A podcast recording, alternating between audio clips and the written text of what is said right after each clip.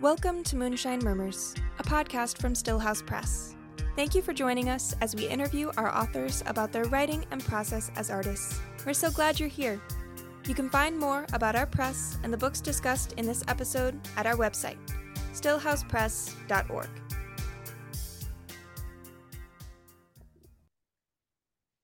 Hi, this is Taylor Schaefer, podcast director for Stillhouse Press, and today we're talking with Michelle Ross. Michelle is the author of three short story collections Shapeshifting, winner of the 2020 Stillhouse Press Short Story Award, and also There's So Much They Haven't Told You from Moon City Press, and They Kept Running, which just came out from UNT Press in April of 2022.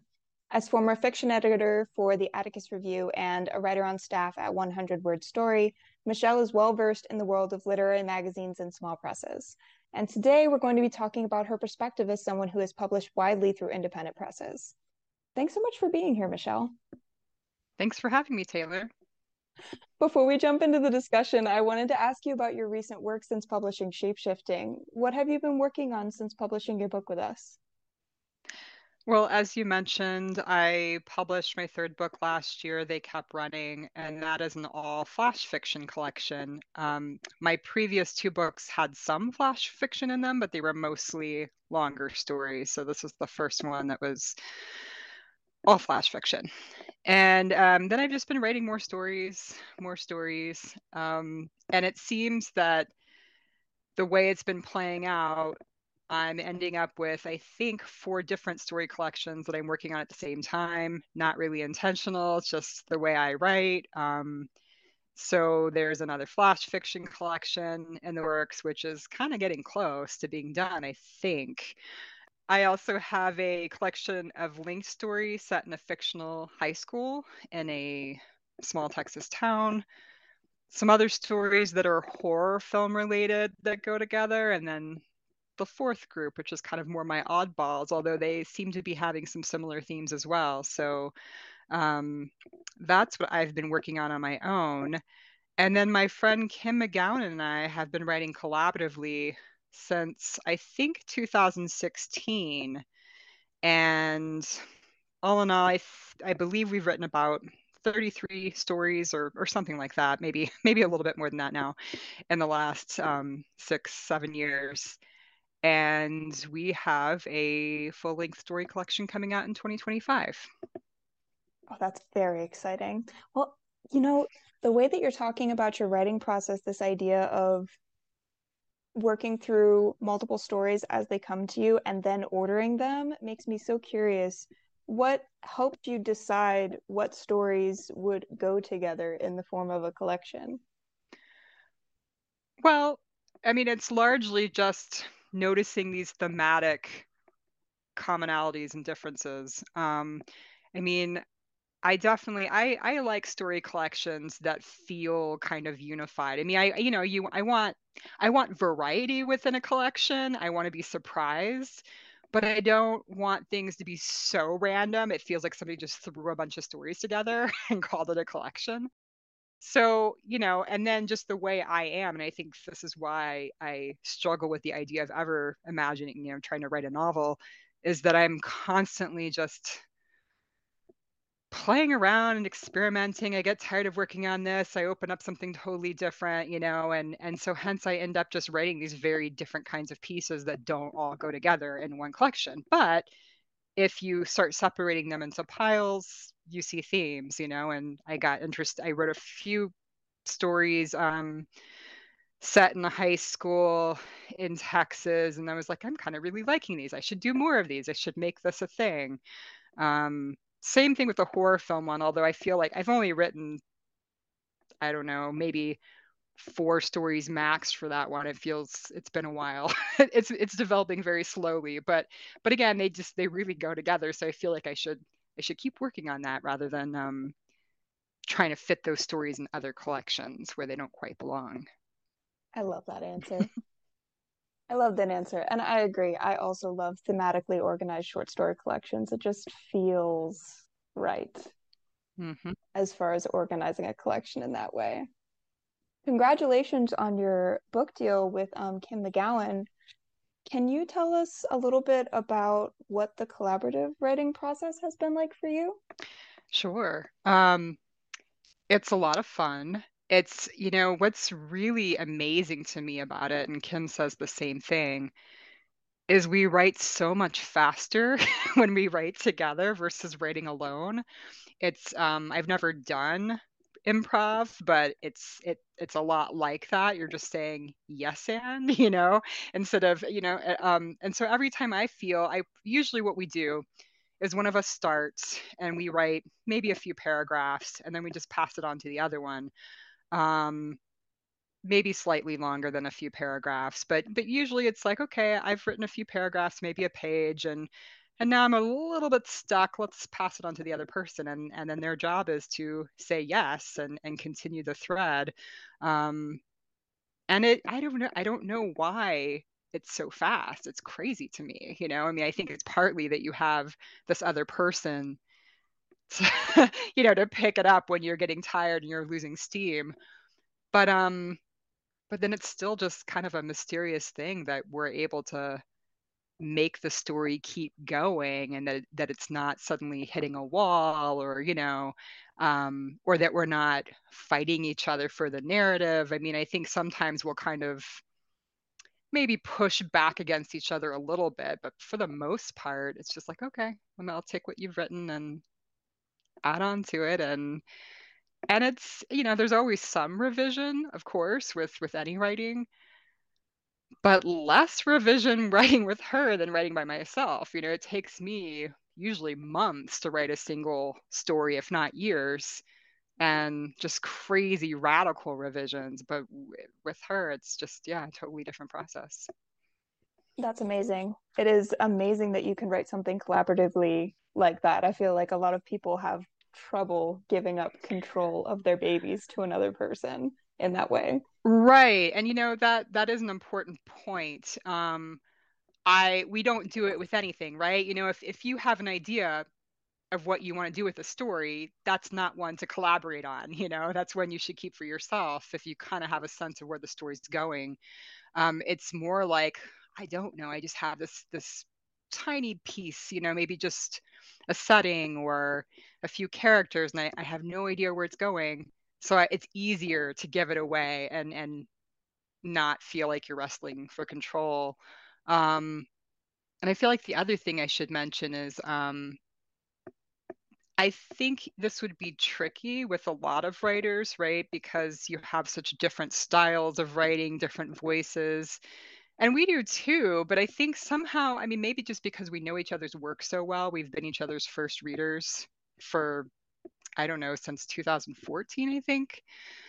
Um, we're just kind of able to do this weird blend. You know, you can, if you know our writing, you can look at the story and you can say, okay, that's a Kim paragraph and that's a Michelle paragraph, but somehow it it melds in a way that doesn't feel like we're pasting things together that don't go together.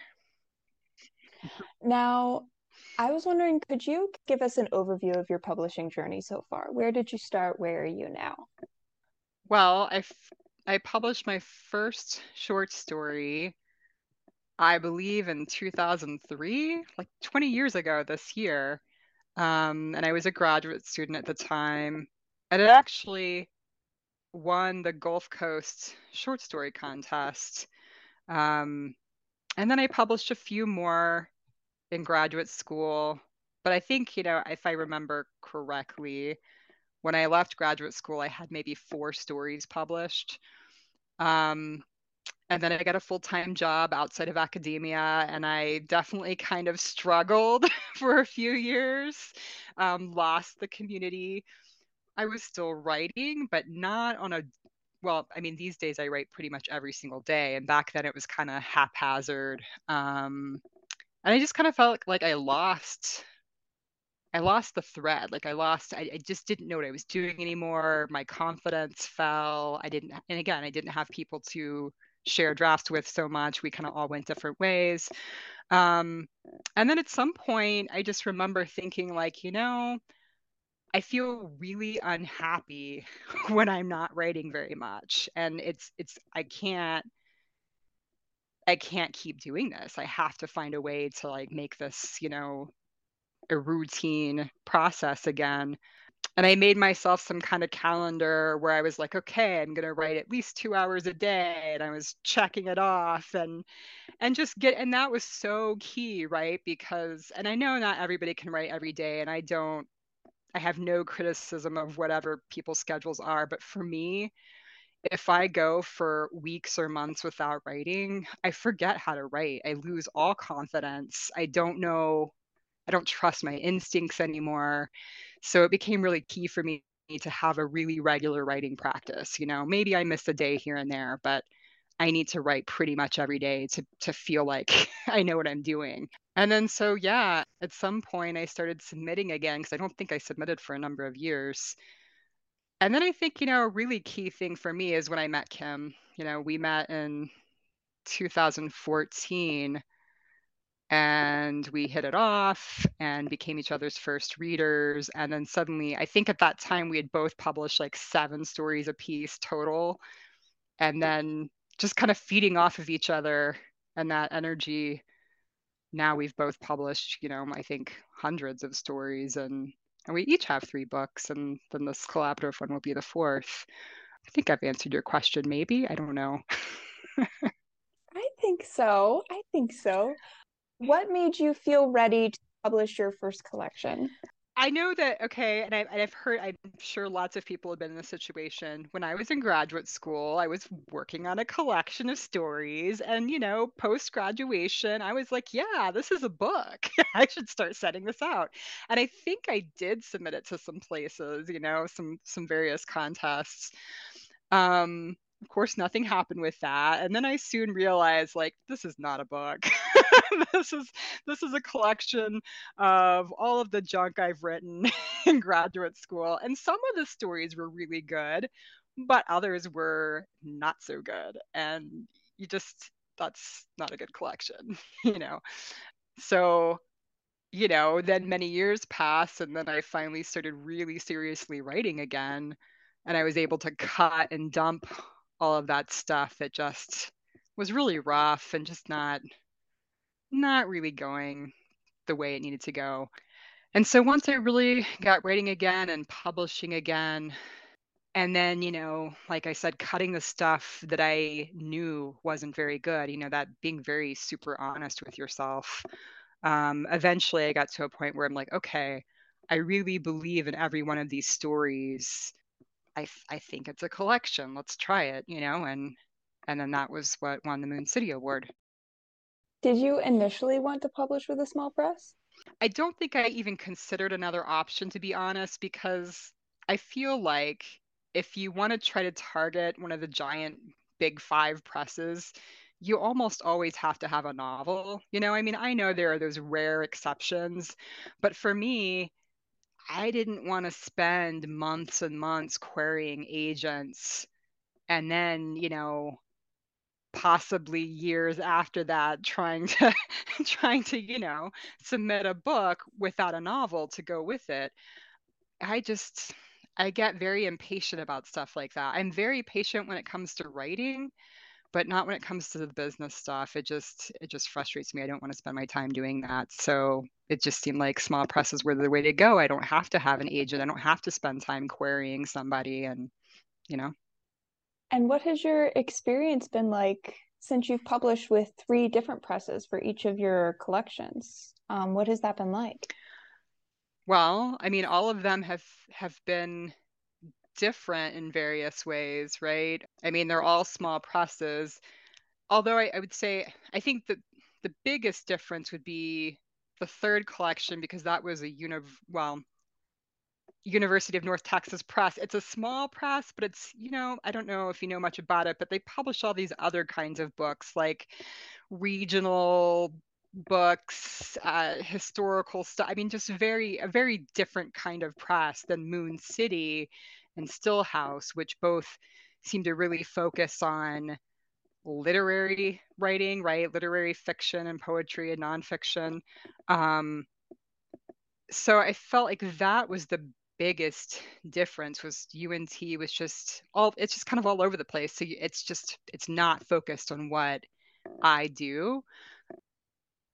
And so I felt like I did get a little bit a little bit lost in that. It was it was harder to like it was hard to harder to build those relationships with the press that I think I built with Stillhouse and Moon City Press um, because it was a little bit bigger and just spread out.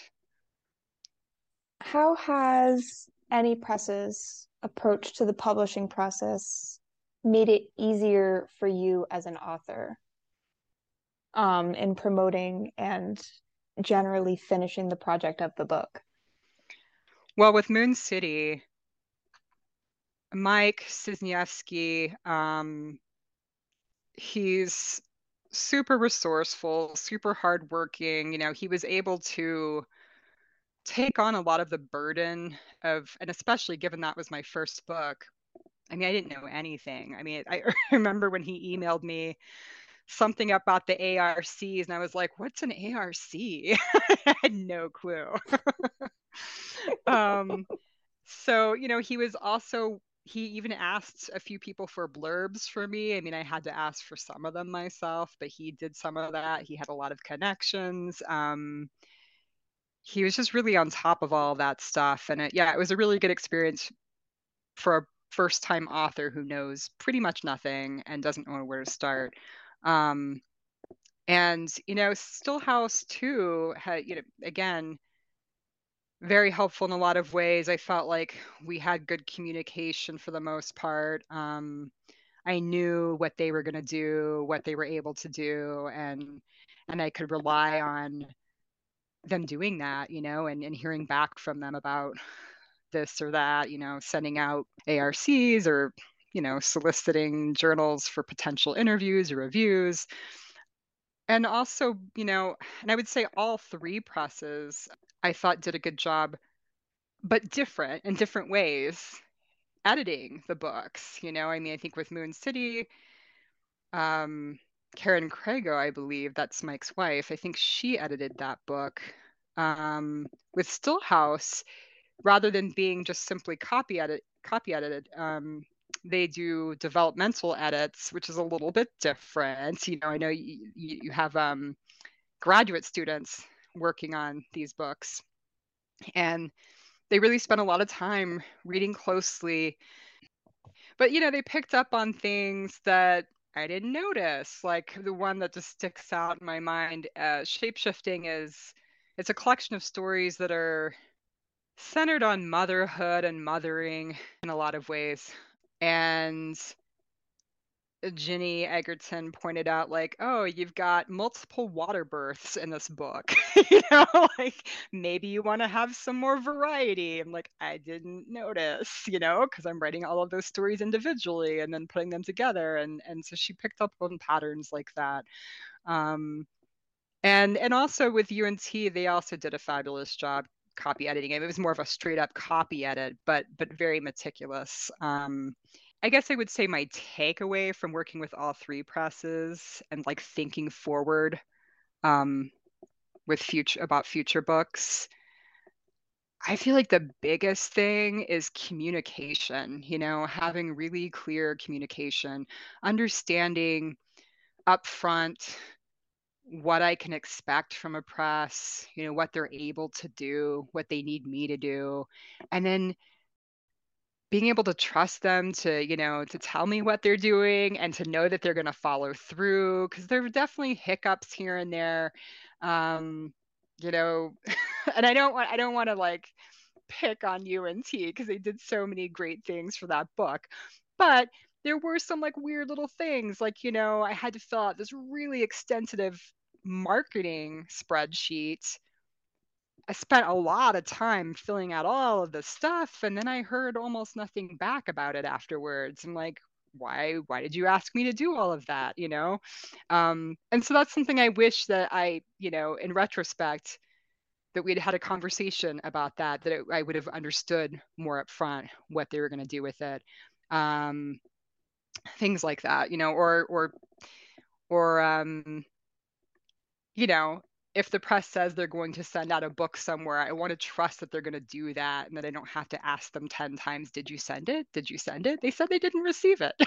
did you send it? um, so that I mean, I know and it's and it's hard with small presses, right? Because they're they're small. They don't have a big staff, they don't have a lot of money.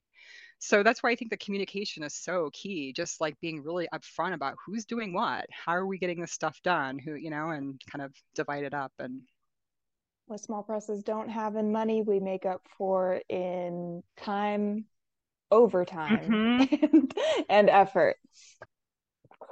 Because whether you're writing or publishing this stuff, you really need to love it, right?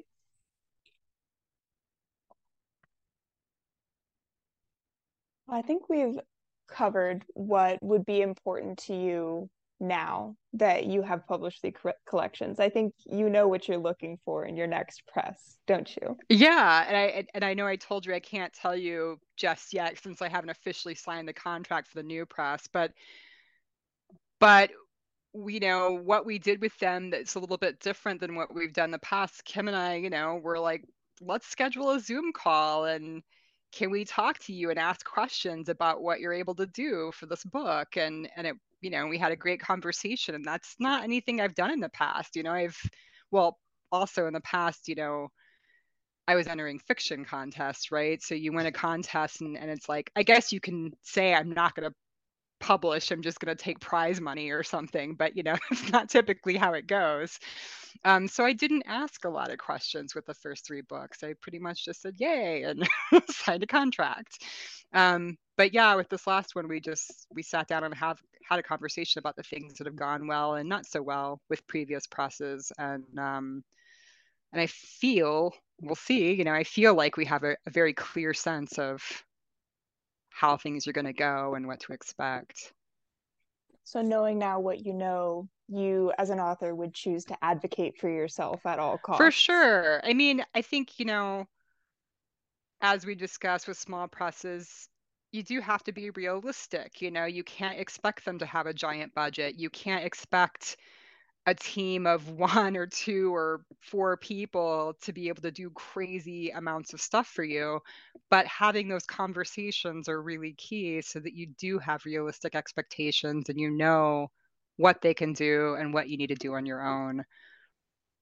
And in your process of researching presses in the past and recently, if you were going to tell a new author what to look for from the outside of a press, what do you tend to look for to figure out whether a press is a good fit for you? Um, I think a couple of the most important things. I mean, unless it's somehow just this brand new press that hasn't published anything, well, then you you know you want to read at least one of the books they've published, um, and that's not just to find out whether your work might be a good fit for them, but also to find out whether you like what they're publishing. Do you want to be published by that press? Um, if you pick up a book and it's really poorly edited and it's or it's you know weird formatting or it's somehow a mess or you just don't like the writing that's that's a good sign it's not the right place um, for me, I really I, I want a pretty book cover too. so I pay attention to that kind of thing. If the if the covers of the books the press is publishing are just kind of ho hum and were ugly, I'm like, nah, nah. I just I I wanna I wanna like the way it looks. So that's important to me. Um I those are really the biggest things for me just from a far glance um because it's hard to know the answers to the other kinds of questions just from looking at a press website or or reading a few books um I do think if if it's at all possible, if you know people who have published with various presses, reach out to them and ask them how the experience went. That's another thing I did with this this new book um, that Kim and I wrote. I know one of the authors they published, so I did reach out to her and tell her, "Hey, we have an offer from this press. Um, what was your experience like? Would you recommend them?" And she highly recommended them. So um, that was useful information. And she's also a person who had published multiple books, so I knew she had different, you know, experiences to compare it to. Um, and then, you know, I guess, oh, I I will also kind of just look around to see like, oh, where where's where are their books available, you know? Um, are they sold in different places? Can I find them, you know, at, at different um, online booksellers? Does that press go to AWP, the the writers conference? Um, not that any one of these things is a deal breaker, but it's helpful, you know, to know that they're going to be there selling books at the at the conference outside of that, I think you really just kind of have to ask questions if you get to the point where you're getting an offer. That brings me back to the submission process. What are some things that you have learned about the submission process that you didn't know when you started that might be helpful for new authors that are just getting into submitting to know? Well, um, one, especially with contests, but sometimes just regular submissions too, there are fees. So that's something to, you know, pay attention to, you know, some and they can run the gamut. It might be as small as $10, it might be as high as 40 or $50 to submit your book. Um, so I think all the more reason that you really want to do some research to make sure that it's not just a wild idea to be submitting to that press. Why waste $40 on a press that, you know, would never in a million years publish your book because they specialize in something in a certain kind of writing that you don't do. Um, so I think that's that's really important. And I've also come to realize with book contests, but I would assume this is with all submissions, they're not going to sit there and read your whole book you know they not not to start right? They they have piles of books that are being submitted to them so they're going to read maybe the first story maybe the last story and then if those you know are, are strong enough that they want to read more they might keep reading but if they're not your book is going to be rejected right then and there because those opening and ending stories weren't strong enough. So i mean obviously I think every story should be strong. You don't want to leave stories in there that you know aren't very good. But you also want to, you know, keep the beginning and ending in, in mind in particular and make sure you're really starting off strongly and ending strongly. I agree with that point. And I feel like that's true for any submissions that are submitted in like a cluster to a press or a magazine. You cannot imagine how many submissions your reader has seen already today.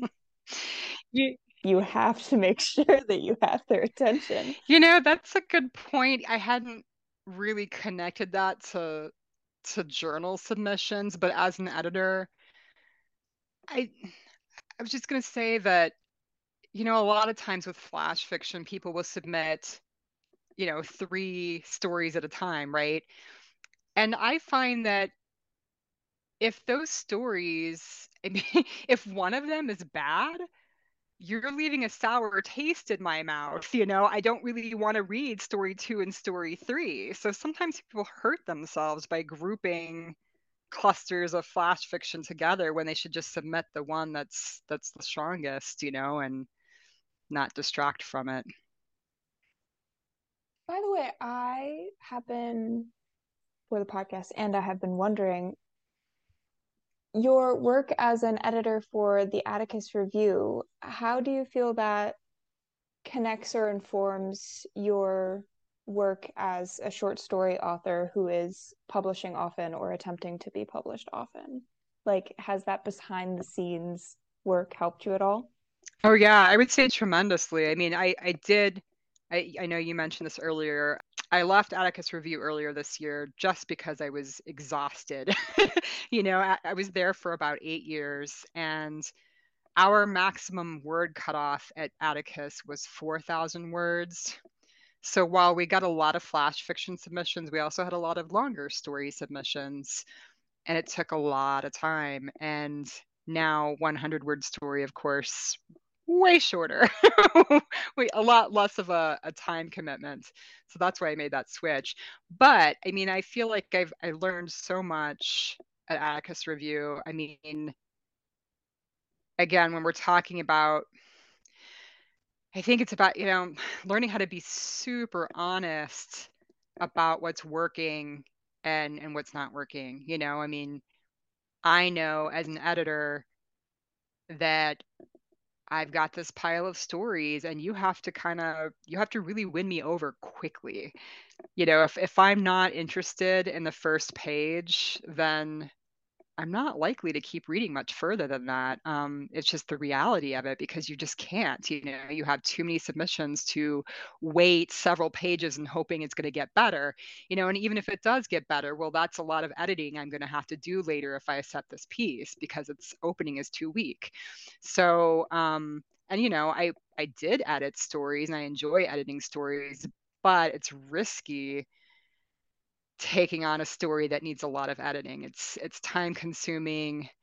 You don't know how the author is going to receive that. You know, I mean, it doesn't always go smoothly. Um, so all the more reason, like, you know, it's just I'm looking for those stories that start off strong, that catch my attention, that have a certain energy, that are polished. Um, that are pleasurable to read or entertaining, you know, or that are satisfying. Um, and and yeah, I, I quickly learned to apply that to my own work, you know, and to be asking those kinds of questions constantly. Um, it, it may be too much sometimes. I kind of drive myself crazy, but but it is really important. You have to think about the reader, you know. Um, there has to be a lot in it for them and it, and you want to stand out and have this kind of energy that is unique and different and it's so hard to define what it is but usually we know it when we see it. So yeah all those years of, of reading have really helped me to read my own work more carefully and to be more honest with what's actually interesting and and what isn't or what's strong writing and what is kind of eh you know needs some more revision I agree. Having worked on a couple journals myself, nothing has helped my writing more than reading everybody else's mm-hmm. writing. mm-hmm. Mm-hmm. Both published and unpublished. It is such a joy to to find and read new journals. What have you been reading recently, if you have had any time to read any journals recently? Oh, reading journals. Well, I mean, I don't know. I kind of I kind of read randomly here and there. Um, and sometimes I'm not even reading the most current stuff. Like I especially if I have issues of journals that I have stories in that maybe I I didn't get around to reading all the other stories in the in the journal. I'll pick those up sometimes like, "Oh, I, you know, I don't didn't read these other stories in here. I should get in here and read those." So I was just reading a a story from the Colorado Review that really it's from like five years ago but but um yeah. I read a story i really loved in smoke. I'm not going to remember the author or the title right now but in SmokeLong Quarterly just the other day that i then then like that same day somebody emailed me and was like oh i'm going to do this flash fiction course. Like what are some recommendations? And i was like well i'm in the middle of work. I'm really busy. I don't have time to put together a list but hey here's a story i read this morning. And I really liked it. So, um, and then I'm always, you know, always reading lots of books. Um, I do a lot of audiobooks these days because I don't always have the time to just like lay around and read, you know, the way I did at one point. And I mean, I'm always reading before bed at night, but but I love audiobooks because I can listen to them in the car. I can listen to them when I go on a walk or while I'm cooking dinner or Now we just need to get literary journals on audio and we would That be would be great. That would be great. That's a good idea. Somebody needs to do that. That's a great idea. Hopefully somebody will put that into action relatively soon. Honestly, Michelle, it has been so nice talking to you. Um, can you tell us where we can find your most recent work? I, I, guess the most recent story I published was in the Forge um, literary magazine online. It's a story called Animals in Confinement. Um, and I've published some other flash fiction this year. It's funny, it's been a weird it's been kind of I don't know why I'm saying it. Maybe it's not weird, but it feels kind of weird to me. I feel like most of this year I've spent time working on long stories and I haven't written a whole lot of flash fiction and microfiction this year. But publishing wise, it's like that it's the shorter stuff I've been publishing because I'm still working on the long stories and it takes me forever. And I I work on multiple things at the same time. So I'm bouncing around between four or five different longer stories at a time at least. Um, so it's been slow. Although I did just have a longer story accepted in Colorado Review, which is why I was digging out old Colorado Review issues the other day. Um, so that'll be forthcoming next year, I think in March. Um, yeah. Awesome. Congratulations. Thank well, thank you so much for speaking with us. Michelle's collection from Stillhouse Press, Shapeshifting, is available for sale on our website, stillhousepress.org. Michelle's most recent collection, They Kept Running, is available now from bookshop.org and amazon.com. Thank you so much for listening and thank you for joining us. The Moonshine Murmurs podcast is produced by Stillhouse Press staff in coordination with Watershed Lit. For more episodes and updates, be sure to follow us on Spotify, Twitter, and Instagram. Stillhouse Press is a student led craft publisher working with George Mason University and Watershed Lit. You can find out more about Stillhouse Press and upcoming releases and events at stillhousepress.org. Thank you for listening.